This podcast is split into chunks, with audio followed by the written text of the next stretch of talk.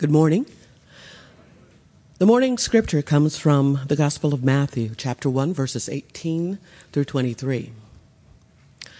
This is how the birth of Jesus the Messiah came about. His mother Mary was pledged to be married to Joseph, but before they came together, she was found to be pregnant through the Holy Spirit. Because Joseph, her husband, was faithful to the law and yet did not want to expose her to public disgrace, he had in mind to divorce her quietly.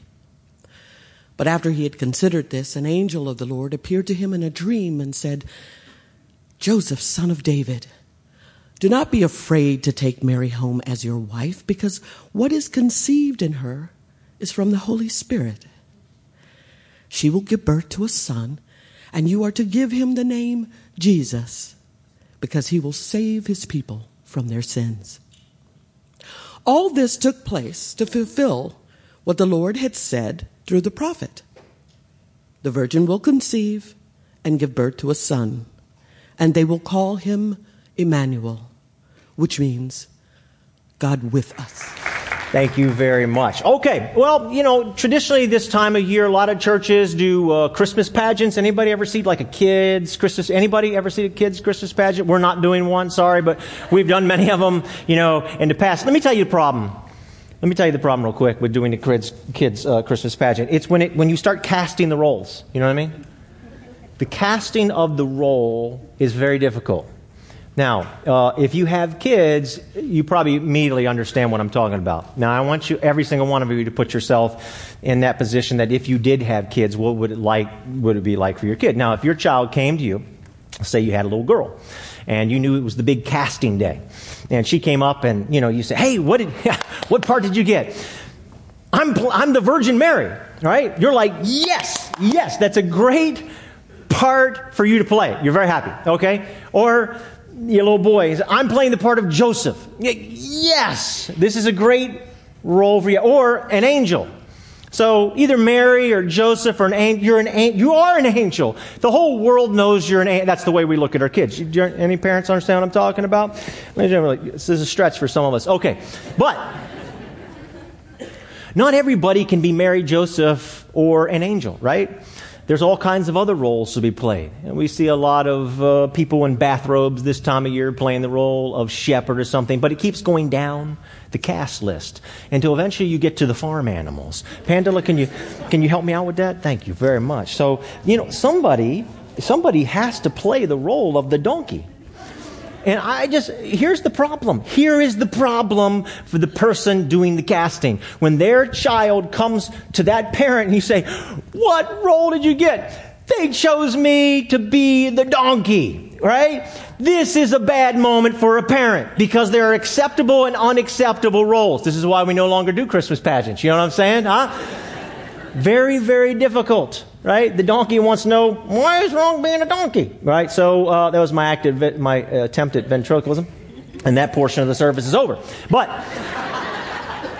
here's the deal: there are roles in the pageant that are acceptable and unacceptable. Right? There are things like, oh yeah, that's cool, and others like, no, I'm, I'm not, I'm not good with that. All right, let's say goodbye to the donkey. Okay, bye bye donkey. I want to talk about um, the song that we sang this morning that is so well known Hark the Herald Angels Sing. And as a lead into this song, I want to think about the different roles that maybe God is calling us to this Christmas season. Because, as Robin just read a moment ago, that uh, Joseph didn't want the role that he got, did he? He was trying to get out of that role. He's like, no, I don't think I want this role. And if you read in the story in the Luke version of it, you'll read that Mary also wasn't too excited about her role. And the angel is saying to her, hey, whoa, whoa, whoa, don't be afraid. So, what you see in the Christmas story is there's people who weren't crazy about the roles they were having to play. And what I want to suggest to you this morning, uh, there's some roles uh, being played around you that you might not be happy about. And maybe God is calling, I can probably say God is definitely calling each one of us maybe to play a role or a part in the Christmas story that we're not thrilled with. And that's the deeper meaning of Christmas. What I'd like to do over the next four weeks is talk about the deeper meaning of Christmas. Here's the challenge. Here's the challenge that I've faced for the past number of years. We come to Christmas and we come to Easter and we're talking about a baby born in a manger and we're talking about Jesus dying on a cross and resurrected. Okay. Anybody ever heard that story before? Has anybody here ever heard those stories before a little bit? What new thing would you like me to say about that? But what you realize is, is that there is a very deep meaning to Christmas, and I want us to push into that this year, okay? And I want to start by looking at this famous Christmas carol that we sung just a few moments ago, Hark the Herald Angels Sing, and I want to remind you about why it was written and the purpose of it being written. Let's look at the words. Hark the Herald Angels Sing. You can hear this at Tyson's Corner Mall all this Christmas season. Hark the herald angels sing, glory to the newborn king. Do you realize, everybody, that people are more, oh, people are more apt to come to church during the Christmas season than Easter now in this country. Used to be Easter was a big deal. You invite people to church. Oh, yeah, I'll go. Not now. Christmas, this is it. Almost two thirds of your neighbors believe in this country, almost two thirds of your neighbors believe that Christmas season should mean a trip to church. Could it be all these hymns being sung as they walk through the malls? Peace on earth and mercy mild, God and sinners reconciled. Hark the herald angels sing, glory to the newborn king. Christ by highest heaven adored, Christ, the everlasting Lord. Here it comes. Ready for this part? Here's Christmas. Like, this hymn is the entire theology of Christmas. Ready for the next part? Veiled in flesh, the Godhead seen. Hail the incarnate deity pleased as man with men to dwell, Jesus our Emmanuel. Do you believe in the virgin birth? Do you believe that God Almighty came and entered our world as a human being? Some people say, well, that's not necessary to believe. I want to challenge that thought this morning and maybe suggest it's vitally important. Vitally important. Hail the heaven born Prince of Peace. Hail the Sun of Righteousness. Light and life to all he brings. All. That word all is right. It's really important because Charles Wesley wrote this during a time in the 1700s when you had you had a privileged few people who were inside of the church and a bunch of people outside of the church who felt like they were not deserving of God's love, mercy, and grace. And the people inside felt like, hey, we deserve it. And those people outside, they don't deserve it. And this is a reaction during that time to what's going on. So, no, no, this is for all people. And you know what his brother John did?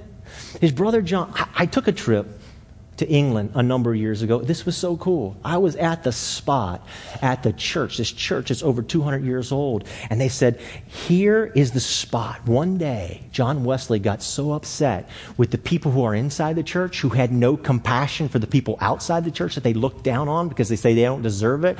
And John Wesley said, This is it. I'm done. I'm entering their world and he stepped outside the walls of that church and they showed me this. This is the stump that he stood on and he preached. This is where John Wesley entered the world. Some people loved it, some people hated it. People inside the church, most of them hated it. A bunch of people outside the church, they were uncomfortable with it. God can't, I mean, Wesley can't enter the, you can't do this. This is strange. And people threw bricks at him and tomatoes and all kinds of stuff. But this is the stump we're in the world. Now you can go to Israel today. And you go to this place called the Church of Nativity in Bethlehem, and they will show you a spot. It's a big cathedral. It's built over a rock, and they can say, that is where God Almighty entered the world. You can look at the spot. John Wesley, this is where he, he entered the world, and a spiritual revival broke out in England and affected the entire country as. And over here is a spot where God Almighty entered the world. Are you cool with that? Where God Almighty entered the world, this is where it all began. This is what really shook things up. That's the deeper story of Christmas. Light and life to all he brings, risen with healing in his wings. And the problem over here with Wesley's day is, is like, we felt good about ourselves, but we feel really good about ourselves because we feel like we're more privileged. Like there's a reason those people over there, God's not blessing them, right? I don't have any compassion for them. And what Christmas means, if God has come in the flesh, it means we have to have compassion for all people, even the donkeys in your life. Are you comfortable with that? Light and life to all he brings, risen with healing in his wings, born that man no more may die, born to raise the sons of earth, born to give them second birth. Hark the herald angels sing, glory to the newborn king. Here's the thing. Uh, we want to struggle with this incarnation for the next four weeks. And what I'm going to challenge you with is, is that many of us don't believe in the incarnation. Okay? And you might say, oh, I get it. You know, that's a story 2,000 years ago. Of course, they believed in the incarnation. They very easily believed in miracles. And we don't believe in miracles today. We're more sophisticated. We're more enlightened than that. We don't believe in that. But I, need to know this, is they had a bigger problem with the incarnation than you did. They were very strong on their religious beliefs, and they believed that God could never become a human being. Are you kidding me? God and humanity do not mix the fire of heaven to fall. So if you think you have a problem with the incarnation, I want to introduce you to people 2,000 years ago who had a much bigger problem than you did. So, how do we deal with this today? And what I want to challenge you with, what I want to ask you to do is for the next four weeks, I want you just to believe in it. And the, here's the reason why. Because I want you to think about what are the ramifications of that belief. Like, if God did take on human form, what would it mean? How would the Christmas story impact my life on a far deeper level than if Jesus was just an inspiring teacher who came, who was sent from God and gave us a lot of cool things to think about and inspired us to be better people? I want you to go deeper. I want to go deeper. This is something God's been challenging me with as I prepared for this Christmas season. God wants to go way down deep. That's why we're calling this series Deeper Christmas. And today is about having a deeper compassion and how God wants to go way down deep into our hearts. Okay? The problem is deeper than we can solve. That's the story of Hark the Herald Angels Sing. That we needed outside help. God wasn't saying, okay, I'm going to send you somebody who's going to encourage you to be a better person, to pull yourself up by your bootstraps and do a better job and look deep within inside of yourself and go, go, go. Change the world. He's saying, no, you can't do it. Look deep inside yourself. And what you see is something that is far too shallow and problematic. That the problem is not inside of ourselves. The problem, the, the, answer to the problem is outside of ourselves. We need God to come down. Adam and Eve, after their problem in the beginning of this whole story, right, the beginning of the Bible, right, here they are and they mess up and they're like, oh man, we're going to do better. We're going to do better. And next thing they know, their sons, Cain, killing Abel we have to look outside of ourselves for an answer because everything else is just a surface, shallow problem. Do you believe in the virgin birth? Do you believe that God became a human being? The deeper meaning of Christmas. J.I. Packer, who is a theologian, says this. I find it to be so true. Let me read the quote and tell you why I'm saying this. It is from misbelief, or at least inadequate belief, about the incarnation. What does the word incarnation mean? In Carnation, flesh. Incarnate, flesh. In human form. Inadequate belief about the incarnation that difficulties at other points of the gospel, the story of Jesus, gospel, other points of the story of Jesus usually spring. In other words, he's saying, if you don't understand the incarnation, that all the other stories of the Bible just don't seem to make sense. But once the incarnation is grasped as a reality, these other difficulties begin to dissolve. So I got a couple points for you today, and the first one is this God is reaching out to us. Christmas, the deeper meaning of Christmas is that God is reaching out to you and God is reaching out to me. And what people have said all my life, I've heard this, is the Bible is the story of man's search for God. And that, why that is so strange and so ironic is because right from the get go of the beginning of the Bible, it's all about God searching for us. Polar opposite. How do we get there? Third chapter Adam and Eve make a mistake. They go into hiding. Hiding from who? Hiding from God. And who's searching for them? They're not searching for God, they're running from God. And what, what is God doing? Adam, Eve, where are you? I'm searching for you. And then all the way through the, you know, 25th anniversary. Krista and I, for our 25th anniversary, really wanted to go to Italy. Really wanted to go to Italy. But we realized we couldn't afford to go to Italy. So we had some wonderful friends who very kindly stepped up and helped us uh, to be able to go to Italy. And uh, I'd like to figure out a better word for cheap to call myself, but for lack of a better word at the moment, I'm a little bit cheap. And so I didn't want to hire the tour guide at all the places. So what we did is we downloaded before we left on our phones, right? The Rick Steve thing. You ever done a thing with Rick Steve? So we went to the Forum, we went to the Coliseum, we did all that cool stuff, and we listened to it. But when we went to the Vatican, I splurged. I splurged on the Vatican because I wanted to go with a very small group of people, with somebody who was very talented, could tell me the whole story. And one of the places we visited was the Sistine Chapel. And you know what is on the ceiling of the Sistine Chapel? Let's show them, Hope. You see this?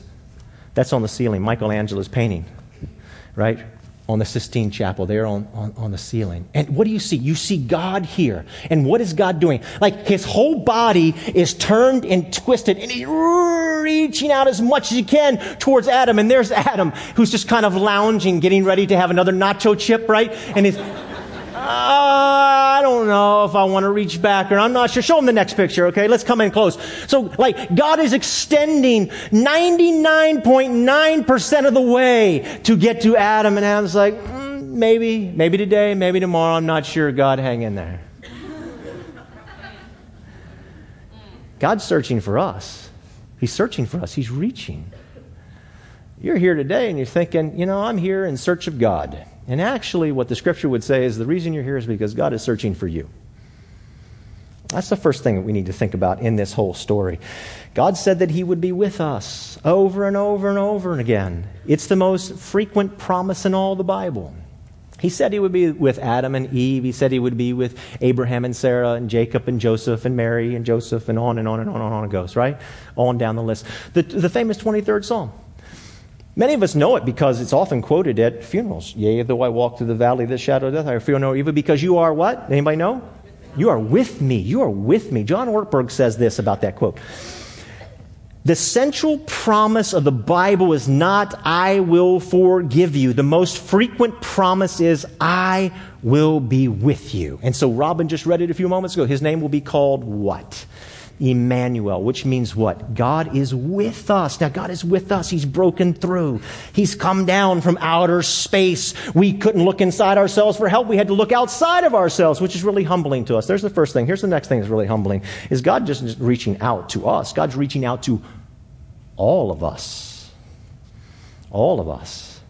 Even those people that we don't feel compassion for in our lives. And there's the deeper meaning of Christmas. If God is reaching out to all of us, and I accept the story of Christmas and I allow Jesus Christ to go deep down in my heart, then all of a sudden I'm going to be challenged with having a deeper and deeper and deeper compassion as I follow Jesus Christ. I'm going to have a deeper compassion for people that I don't want to feel compassion about, even the donkeys that are in my life, people that are playing the roles that I don't want them to play. You know what I'm saying? He is reaching out to all of us, even the people at the bottom of our list. Think about Jesus Christ. He goes as low as he possibly can go. He is born in a cave, laid in a feeding trough. He's wrapped in rags. To a single mom with questionable morals. And many of us hear that and we get a little uppity.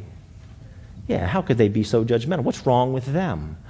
Here's the thing you need to know that was a problem on their list. That was their list. That was their problem. The deal is this you have a list too. Maybe those things don't bother you, but something does bother you, doesn't it? There is some role that somebody else is playing in your life that is an unacceptable role. And when you allow the story of Christmas to go deep down in your heart, all of a sudden you realize, oh my goodness, we're all on equal footing and I need to have compassion for all people. And I don't know if I'm comfortable with that. That scares me a little bit. Deep compassion. Do you feel it? That's what the deeper meaning of Christmas is. That God is actually reaching out to all of us, not just us inside of the church, Charles Wesley, but those outside the church, light and life for all. Are you comfortable with that role?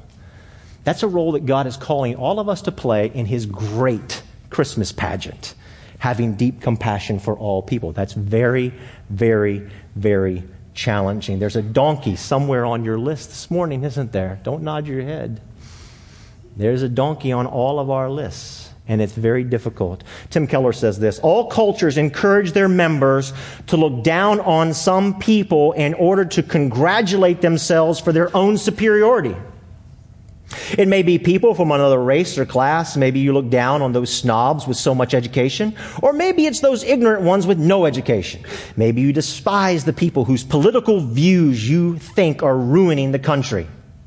In all of these examples, you've been taught to see some people as unclean, beyond the pale, unholy, while you are okay. Jesus Christ's values are radically different. We are all in equal need. of God to come down out of heaven and to rescue us, to enter our world, because we can't look inside of ourselves to solve the problem that we have or the world has. We have to look outside of ourselves. And that is a role that's difficult for us to accept. Now, how should Jesus Christ have been born rather than being placed in that feeding trough to that single mom and wrapped in rags? This is, a, this is a better picture. Let's look at Hercules here. Now, that's the way to be born right here. Here you got chubby little Hercules, right? Laying in his cradle and two poisonous snakes coming after him. And what does he do? He's strangling them to death. Power and strength. Now, that's the kind of child that you want. You know what I'm saying? Nothing will overcome. He has too much strength to do that. And yet we see Christ on the exact opposite end of that. We're told in Philippians, he empties himself, and it is through his weakness that we become strong. And if we're followers of him, it's through our weakness that we understand what it means to follow him. Are you okay with that role? Are you okay with playing that role? Because it is through weakness. It is not through strength. I want to show you a video clip. Anybody seen the little animated movie Zootopia? Zootopia. All right, one person in this room has seen it, so this will be great for some of you. A couple other hands up there. Uh, so I, I want, this is very inspiring. It's very inspiring. Okay, so I want you to listen closely to what is said. Go ahead, let's roll the clip. Is that awesome or what, huh? Oh, it's inspiring. Change starts with you. It starts with me. Try. Try. Look deep within yourself and be the best version of you. Now, listen, I want you to do that. I don't want you to mistake what I'm getting ready to say. I want you to do that, right? Because I've got to live with you all, okay? We got to live in community. I got to drive on the same roads with you guys. So I want you to try. I would have liked some people in this room to try harder today. We have some people wearing Dallas Cowboys jerseys today. I want you to try harder to be a Christian. You would never do that. You never do that. You never do this. I want you to try hard. I don't want this to be, I want you to try hard. It's wonderful. But what I'm saying is, hark the herald angels sing, and the deeper meaning of Christmas is look inside of yourself. You're not going to find the answer. It says we need outside help. We've been looking inside of ourselves for a long time to solve the problems we have. It's not getting us anywhere. You got to look outside of yourself, and that's very humbling. That's very, there's a powerlessness that comes. There's a weakness that comes with that. And that doesn't jive too well with our sinful nature, God and sinners reconciled. That's a difficult pill to swallow. It's a difficult pill for me because stuff like that, that inspires me. I want to be a better person. I want to pick myself. I want to do it. So when those people told us we couldn't pack the 150,000 meals, my immediate reaction is, I will show you. Right?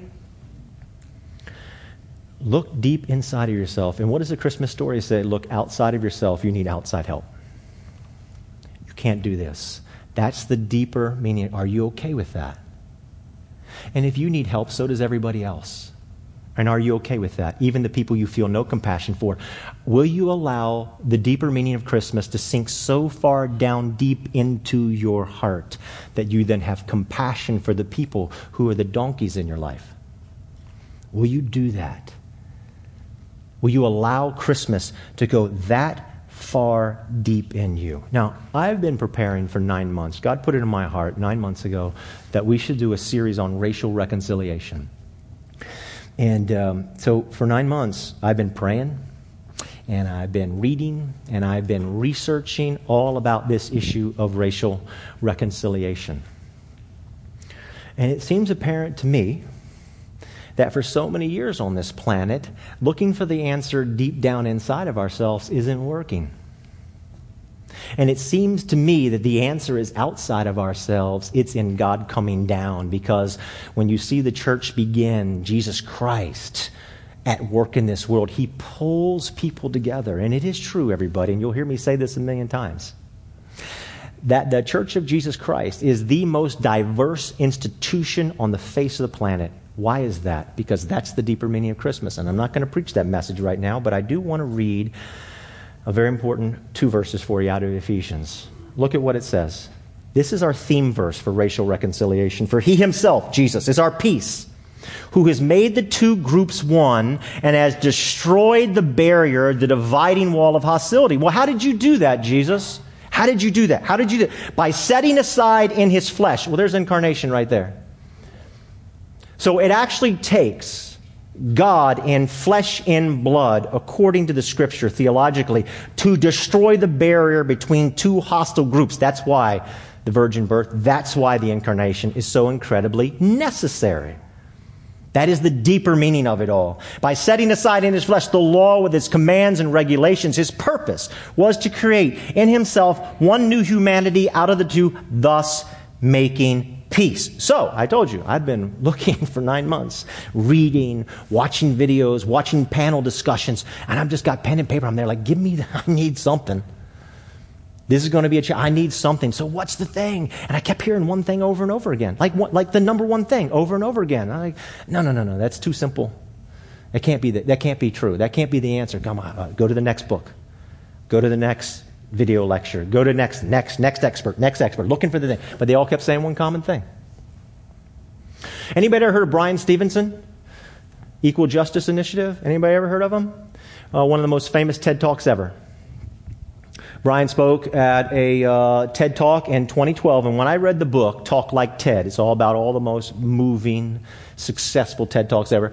Bryan's talk was the first one that was given as an example of a powerful TED Talk. Bryan Stevenson has on record the longest standing TED Talk ovation ever in the history of giving TED Talks. They stood up and applauded him like crazy after his 18 minute TED Talk. And he didn't use a PowerPoint, he didn't use anything on a screen. He just stood there and talked to people, and people were mesmerized. And he talked about equal justice for all people. And people were so into it. You know how into they were? Those thousands of people in attendance, the moment he was done, gave him a million dollars to his nonprofit. Now that is a good talk.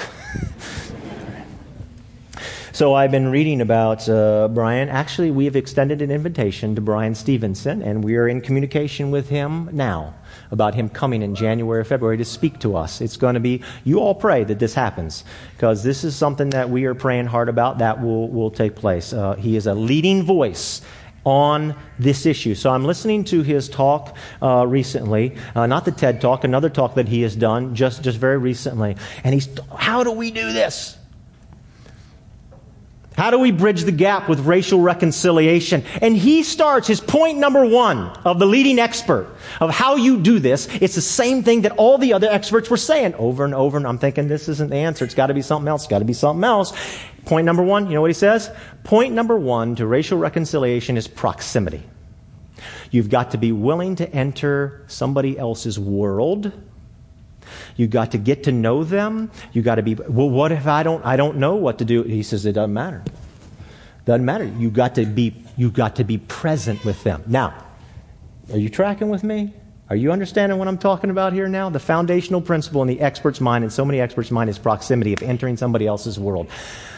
Who laid that foundation for us? It sounds like the incarnation to me. So you're telling me God, who creates the world, says, okay, here's the way to bridge the gap and bring res- racial reconciliation. And here's what the, all the experts are saying, and yet God doesn't do that for us? You mean to tell me that God doesn't enter our world? He just enters a, a good teacher to us, but it's not God Almighty? It wouldn't make sense. You understand? Here's the importance of believing that God enters the world through incarnation, is because now we have a shot at true reconciliation amongst all people, even hostile people, because he sets it up for us. Do you see the amazing? So when you talk to your friends about, well, I don't believe, and I don't believe that God entered the world, we say, well, well what hope do we have then? Where is our hope? Because all the experts agree that the number one thing is to bridge the gap in proximity. You got to enter somebody else's world, and that's exactly what God Almighty does for us. He enters our world, and there is our hope. There's our hope. Our hope is that God enters our world. And when He does, He enters the world for all people. Those people high on your list and those people low on the list because Jesus Christ becomes the least of these for all of us. And if you really believe in the deeper meaning of Christmas, then you will begin to feel deeper compassion way, way, way down deep in your heart. Let's end with this. I want to show you a picture. The name is on it, so I can't ask you to guess who it is. Anybody familiar with Ruby Bridges? Anybody? Okay. I want to. I, I want to highly suggest Disney did a movie um, almost 20 years ago, and you should watch it. It is very, very good. They do a good job of actually setting the story up and telling a lot of things that happen in the story. I also want to recommend you, while I'm on the recommendation list here, recommending that you listen to a five minute YouTube video by Robert Coles, a psychiatrist who met Ruby Bridges and talks about her life. It's powerful, it's very moving. Those two things I want to recommend to you. So, who is Ruby Bridges? She's six years old, 1960, New Orleans, during the desegregation crisis. She took a test, she passed to get into school. And she was the only child that was going to William Frantz Middle School, the only black child that was going to William Frantz Middle School. She was escorted every day by four U.S. Marshals to protect her. She got in a car with her mom every day with four U.S. Marshals, and they brought her to school. And at 8:30 every morning to start her school day off with, she was greeted by about 200 people yelling all kinds of nasty, mean, hateful things to her. Terrible things.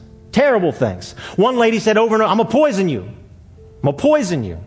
That word went all the way back to the President of the United States. And the President said, okay, look, look, look, look, look. She can't eat any food out of that school. The only food that she can eat is food that comes from her house. Do you think this is a role that Ruby wanted to play or a role that her parents wanted her to play? Scary thing, just like Mary and Joseph. A very scary thing. But she played the role anyway. One of the scariest things to her was some people in that crowd, they got a little coffin and they put a black baby doll in it. And she saw that, and that really scared her. So this psychiatrist, Robert Coles, he happened to just be he's happy just driving by, and he saw this going on one day. He's like, "Oh my gosh!" And so he, he found out what was happening, and he went to the school, and he says, "You know what? I might be able to be some help. This child is going to have a breakdown. The child is going to have a breakdown." There's no way anybody can go through this immense amount of pain and pressure. But particularly, her parents are gravely disadvantaged, right? Very poor. They can't read. They can't write. I've got to help this child. So they say, okay. So he becomes friends with the parents and he would go and talk to her on a regular basis there in her kitchen and would talk to her about what's going on. Uh, almost everybody pulled their kid out of that school. Almost everybody. And then slowly but surely, people started putting their kids back in school there. And it was contentious. Every morning at 8:30 she was greeted by people who said we want to kill you, and every day at the end of the day she was greeted by about 200 people who said we want to kill you.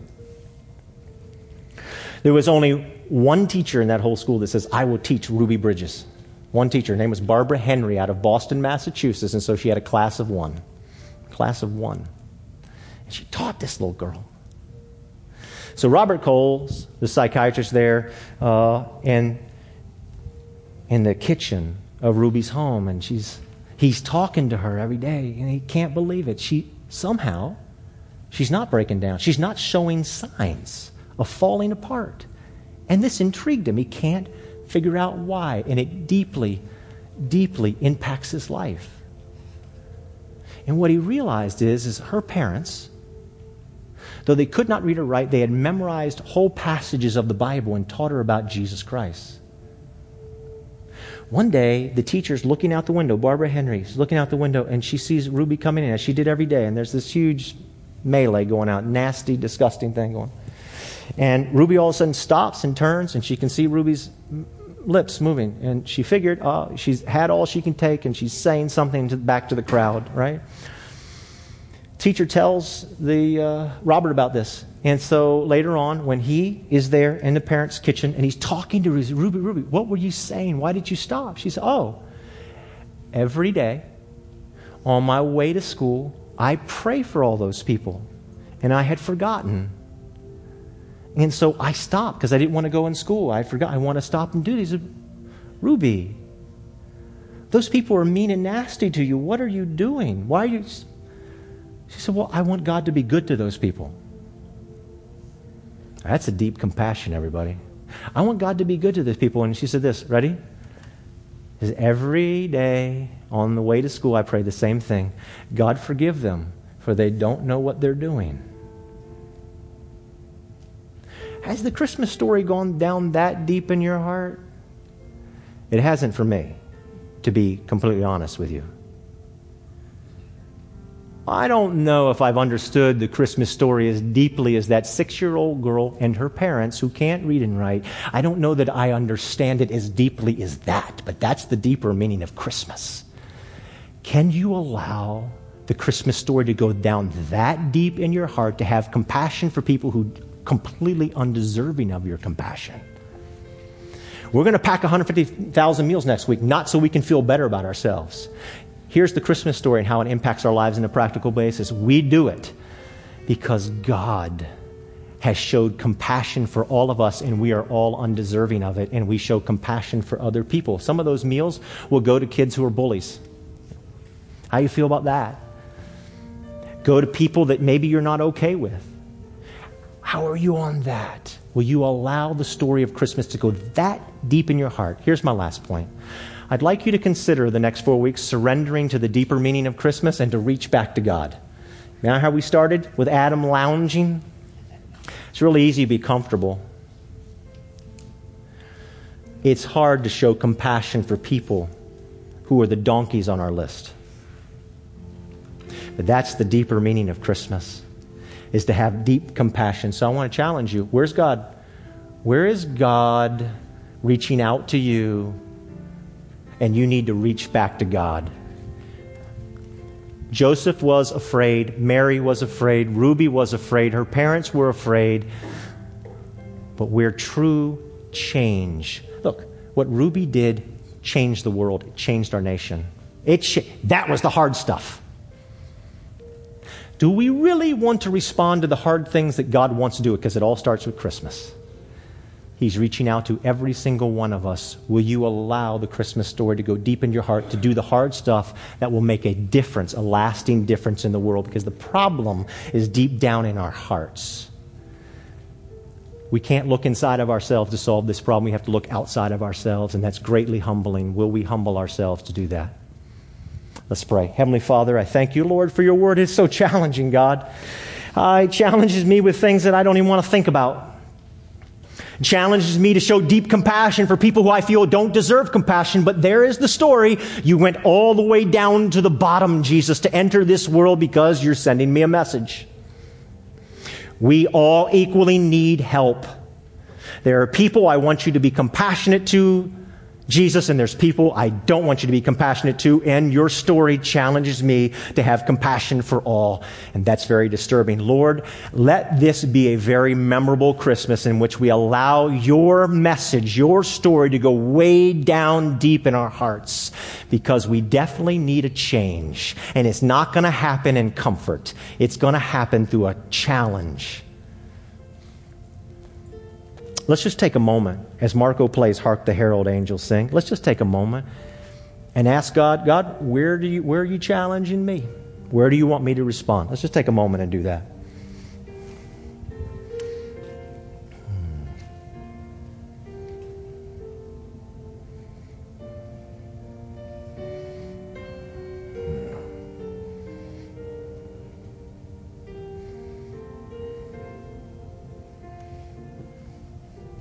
I'm praying this Christmas will be the greatest, the most life changing Christmas that you ever experience as we go deeper and deeper with what the Christmas story is really all about. Heavenly Father, I just ask that you would bless each one of us and that you'd help us. We need your strength. It's going to be hard to allow your story to go deep into our hearts, but that's exactly what needs to happen. Give us the courage. Give us the courage to do so, to put our trust in you and not ourselves. In Jesus' name, amen. Thanks for listening to this week's message. Grace Community Church, a church for people who don't go to church, meets on Sundays at 9:30 a.m. and 11 a.m. in Arlington, Virginia. Connect with us anytime at trygrace.org.